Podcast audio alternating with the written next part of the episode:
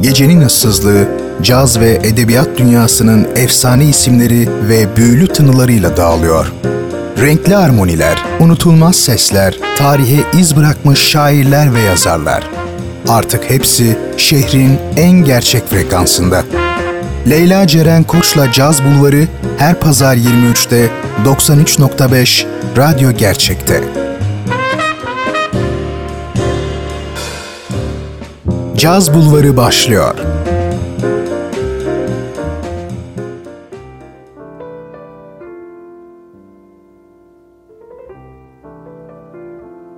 Şehrin tek gerçek caz sever adresi 93.5 Radyo Gerçek frekansından ve Caz Bulvarı'ndan herkese merhaba sevgili dinleyenler.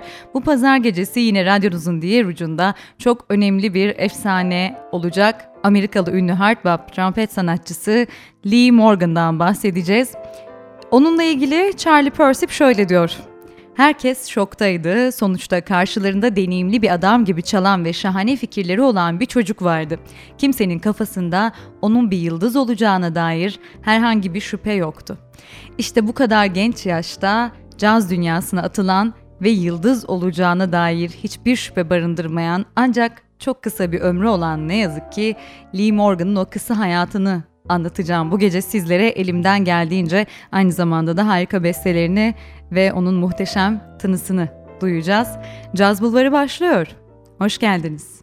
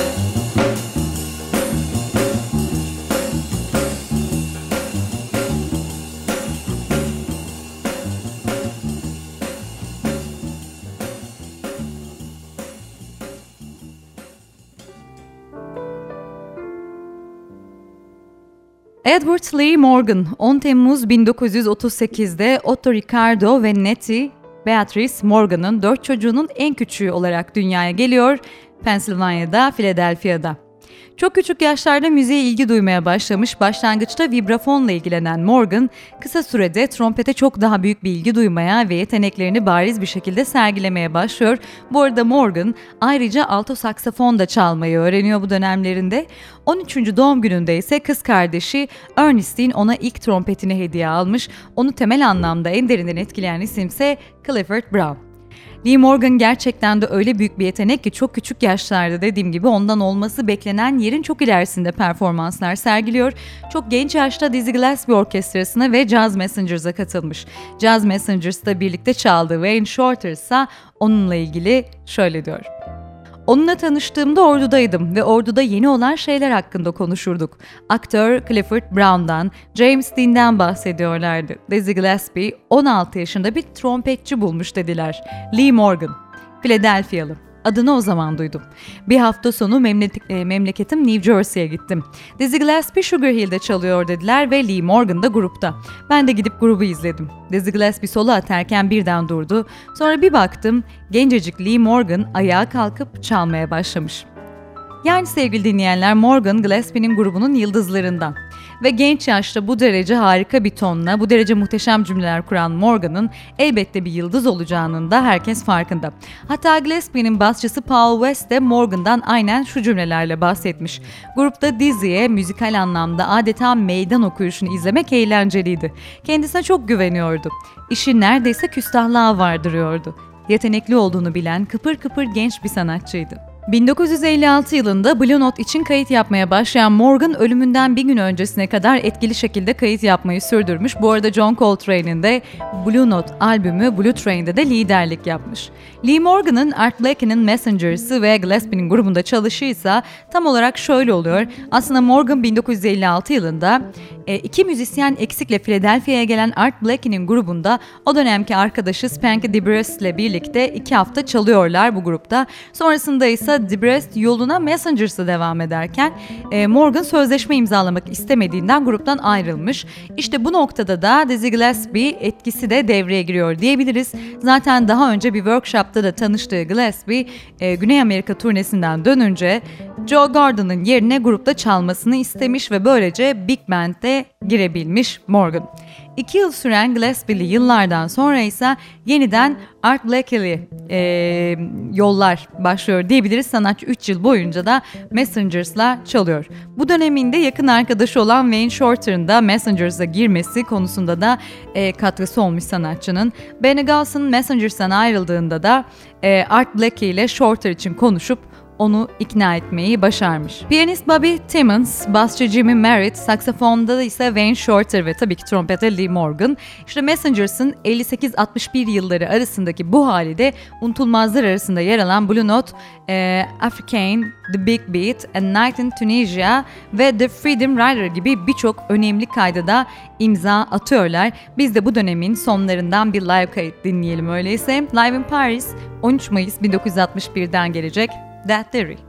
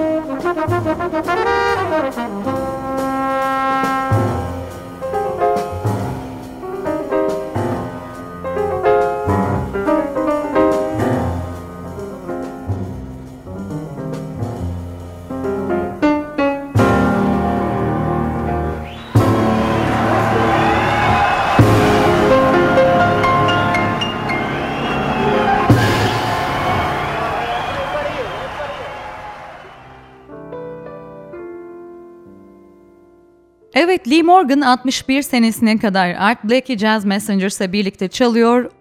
O ayrıldıktan sonra Messengers'ta onun yerine Freddie Hubbard geçiş yapmış. Morgan'ın sonraki iki yılı ise hiç de iç açıcı değil çünkü bu muhteşem genç yeteneğin yolu uyuşturucuyla kesişiyor ve bu yüzden de yaklaşık iki sene boyunca bir düşüş yaşıyor. Davulcu Albert Tutti Heath e, şahit olduğu bir geceyi e, şu sözlerle anlatmış ki durumun vehametini özetler nitelikte aslında. E, şöyle demiş Heath, bir defasında Birdland'de çalacaktık. Pazartesi gecesiydi ve Lee ayakkabısız geldi. Ayağında ev terli gibi bir şey vardı. Bunu hepimize kabul ettirmeye çalışıyordu. Neyiniz var sizin çocuklar diyordu. Evet terlikle geldim ama ayakkabılarını uyuşturucu almak için satmıştı. Bilen bilir, bağımlıysanız alamadığınızda hastalanır ve çok acı çekersiniz. Lee o sırada trompet çalmak yerine uyuşturucu kullanmayı tercih edeceğini söylemişti. Çünkü trompeti çok iyi çalabiliyordu kontrol edemediği şey uyuşturucuydu. Yine aynı dönem kız arkadaşı olan Sherrod da şöyle bir anısını anlatmış Lee'ye ilişkin ki bu bence e, arkadaşı Heath'in anısından daha e, vehamet bir anı. Aslında durumun acılığını ortaya koyuyor. Şöyle o da bir keresinde uzanıyordu ve başının yan tarafında yanık olduğunu görüp ona ne olduğunu sordum. Ona yanığı sordum, diretmeden anlattı. Kafayı bulmuş, aşırı doz almış ve düşmüş. Başını radyatöre çarpmış ve baygın halde, haldeyken burnuna yanık kokusu gelmiş.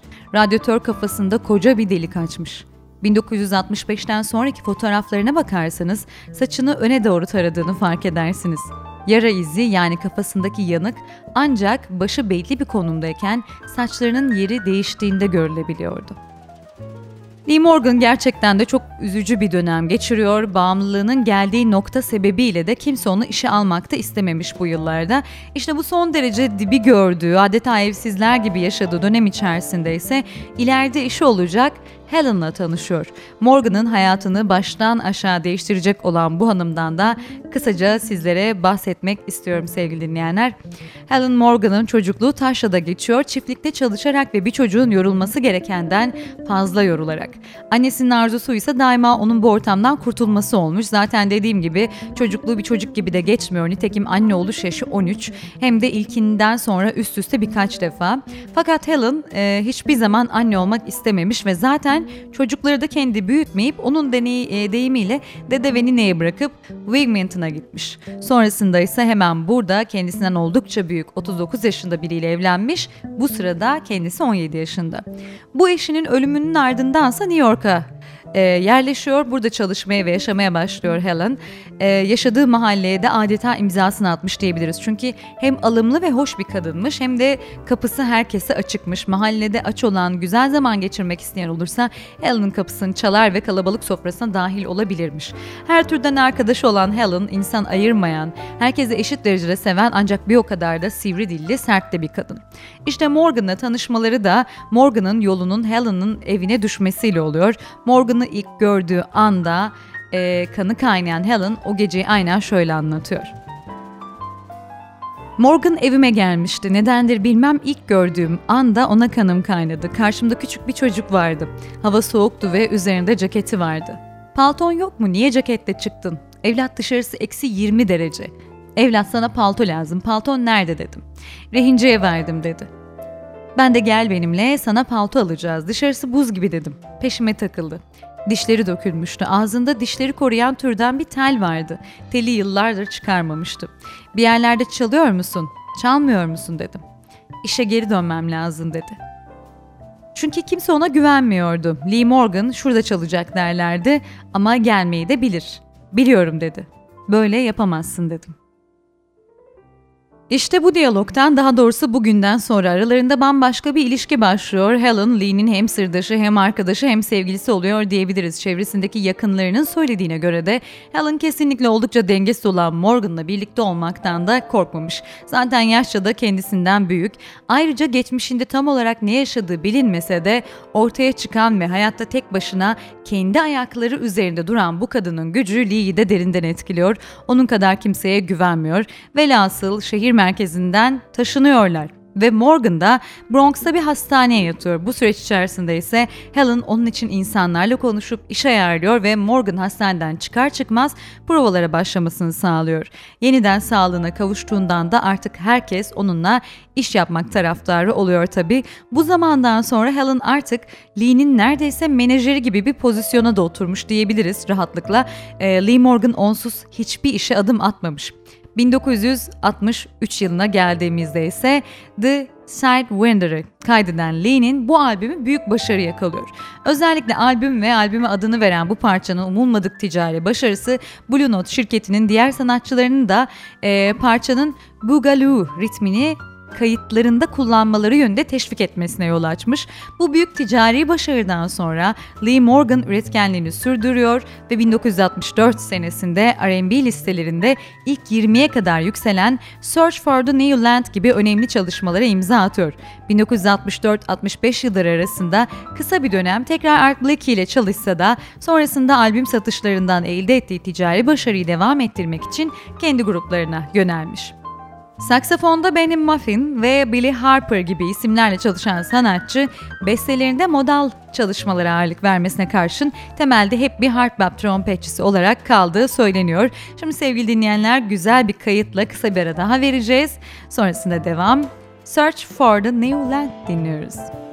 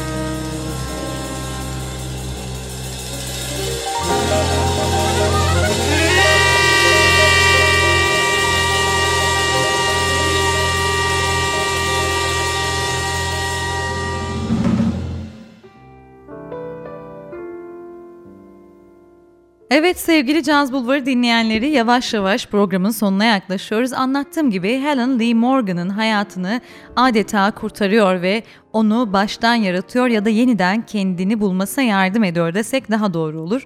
Lee'nin hayatının her alanının tamamlayıcısı olmuş. Aralarındaki yaş farkının da e, bunda etkisini yatsımamak gerek bence. Onu hem bir eş hem de çocuğu gibi koruyup kollamasının nedenlerinden biri de budur belki de. Ve hayatlarının bu tam haliyle toparlandı ve harika geçtiği yılların ardından bir gün Helen, Lee Morgan'ın bir başkasıyla görüştüğünü fark ediyor.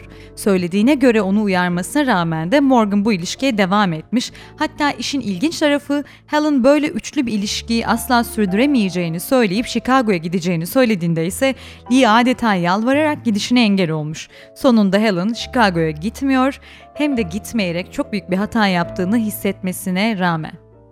Ve bir gece. Lee Morgan, Slugs adında eski usul bir meyhane olarak tarif edilebilecek bir yerde sahne alıyor. Slugs dönemin en önemli müzisyenlerinin sahne aldığı adeta bir yıldızlar geçidi olan bir mekan diyebiliriz. Ee, ve ne yazık ki bunun son gecesi olduğunu da tabii bilemiyor Lee Morgan. 18 Şubat 1972 akşamı önce kız arkadaşıyla yemek yiyor ve ardından kız arkadaşından onu Slugs'a bırakmasını istiyor. Fakat planladıkları şekilde gelişmiyor olaylar. Hava çok soğuk ve kar yağışlı olduğundan Bronx sokaklarında araba kayıyor ve ufak bir kaza atlatıyorlar. Kendilerine bir şey olmamış ancak bu olaya rağmen Lee arkadaşlarını hiçbir sebeple bir daha yüzüstü bırakamayacağından tipiye ve kara rağmen taksiyle Slugs'ın yolunu tutuyor. Tabi kız arkadaşın da yanında. E, Lee Slugs'a sahnedeyken ve tabii yine e, kız arkadaşı Judith de onunla birlikte mekandayken Helen içeri giriyor. Başta ödemeyi almaya geldiğini söylüyor. Sonrasında da arkadaşı Paul West'e Lee'ye söylemesini, kız arkadaşının orada oluşunu e, gördüğünü ve bundan çok rahatsız olduğunu söylemesini e, rica ediyor. Paul Lee'yi bu yönde uygun bir dille uyarmasına karşın e, anlaşılan Lee durumu çok da ciddiye almadan geçiştirdiği sırada Lee, Paul ve Lee'nin kız arkadaşı Judith bu konuşmayı yaparken Helen yanlarına gelmiş. Sonrasında anlaşılıyor ki Lee kız arkadaşına Helen'la artık görüşmediğini söylemiş. Judith bu soruyu kendisine yönelttiğinde ise Lee Helen'ı oldukça aşağılayarak kendisinin onunla görüşmediğini ama Helen'ın peşini bırakmadığını söylemesi üzerine aralarında bir tartışma çıkıyor ve Helen'ı yaka paça barın dışına atıyorlar. Bu andan sonrası ise adeta bir film gibi gelişiyor. Helen yere düştüğünde çantasından silahı da fırlamış. Lee'nin Helen'ın kendisini koruması için aldığı bir silah bu. Bundan sonrası ise malum Helen içeri giriyor ve Lee'yi vuruyor ve Lee Morgan yaşamını orada yitiriyor ve dışarıda kar ve tipi de olduğundan dolayı ambulansın gelmesi de bir saat kadar bulmuş ve belki de yani Lee Morgan kurtarılabilecekken koşullar e, o an buna el vermiyor ve Lee Morgan dediğim gibi 1972 akşamı 18 Şubat akşamı yaşamını karısı tarafından vurularak kaybediyor. Yaşayabilseydi caz müziğine kim bilir daha ne besteler bırakabilirdi ancak şu kesin ki kısacık ömrünü acısıyla tatlısıyla dolu dolu yaşamış ve bu kısacık denilebilecek kariyerde caz tarihinde o muhteşem tonuyla apayrı ve özel bir yer edinmiş bir isim Lee Morgan. Onun hayatına göz atarken tek düşündüğüm aslında şöyle bir şey oldu. Bu yaşama ceplerimiz dolu dolu geliyoruz. Renk renk taşlar, inciler ve değersiz boncuklarla. Yaşamımız bir ömre dönüşürkense tercihlerimiz yolun kıvrımlarını belirliyor. Elini incilere atacağın anda boncuklara yöneldiğinde kıvrımların yarattığı uçurumlardan kaçınmak sadece şans meselesi aslında. Belki işte bütün bunlar da kader denen çizgidir. Ve sevgili dinleyenler, Caz Bulvarı sona erdi. Haftaya bambaşka bir efsaneyle buluşuncaya kadar herkese güzel bir gece diliyorum. Hoşçakalın.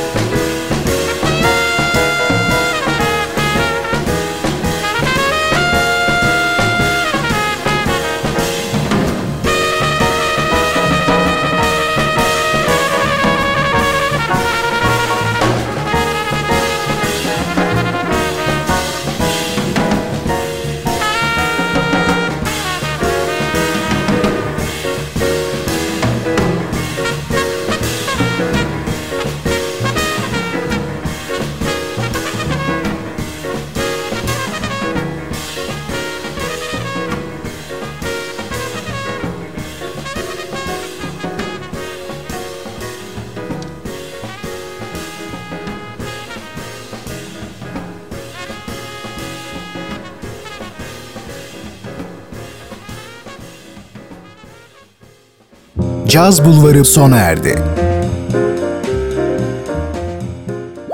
Bu program hakkındaki düşüncelerinizi dinleyen et radyogercek.com adresine mail atarak bize ulaştırabilirsiniz.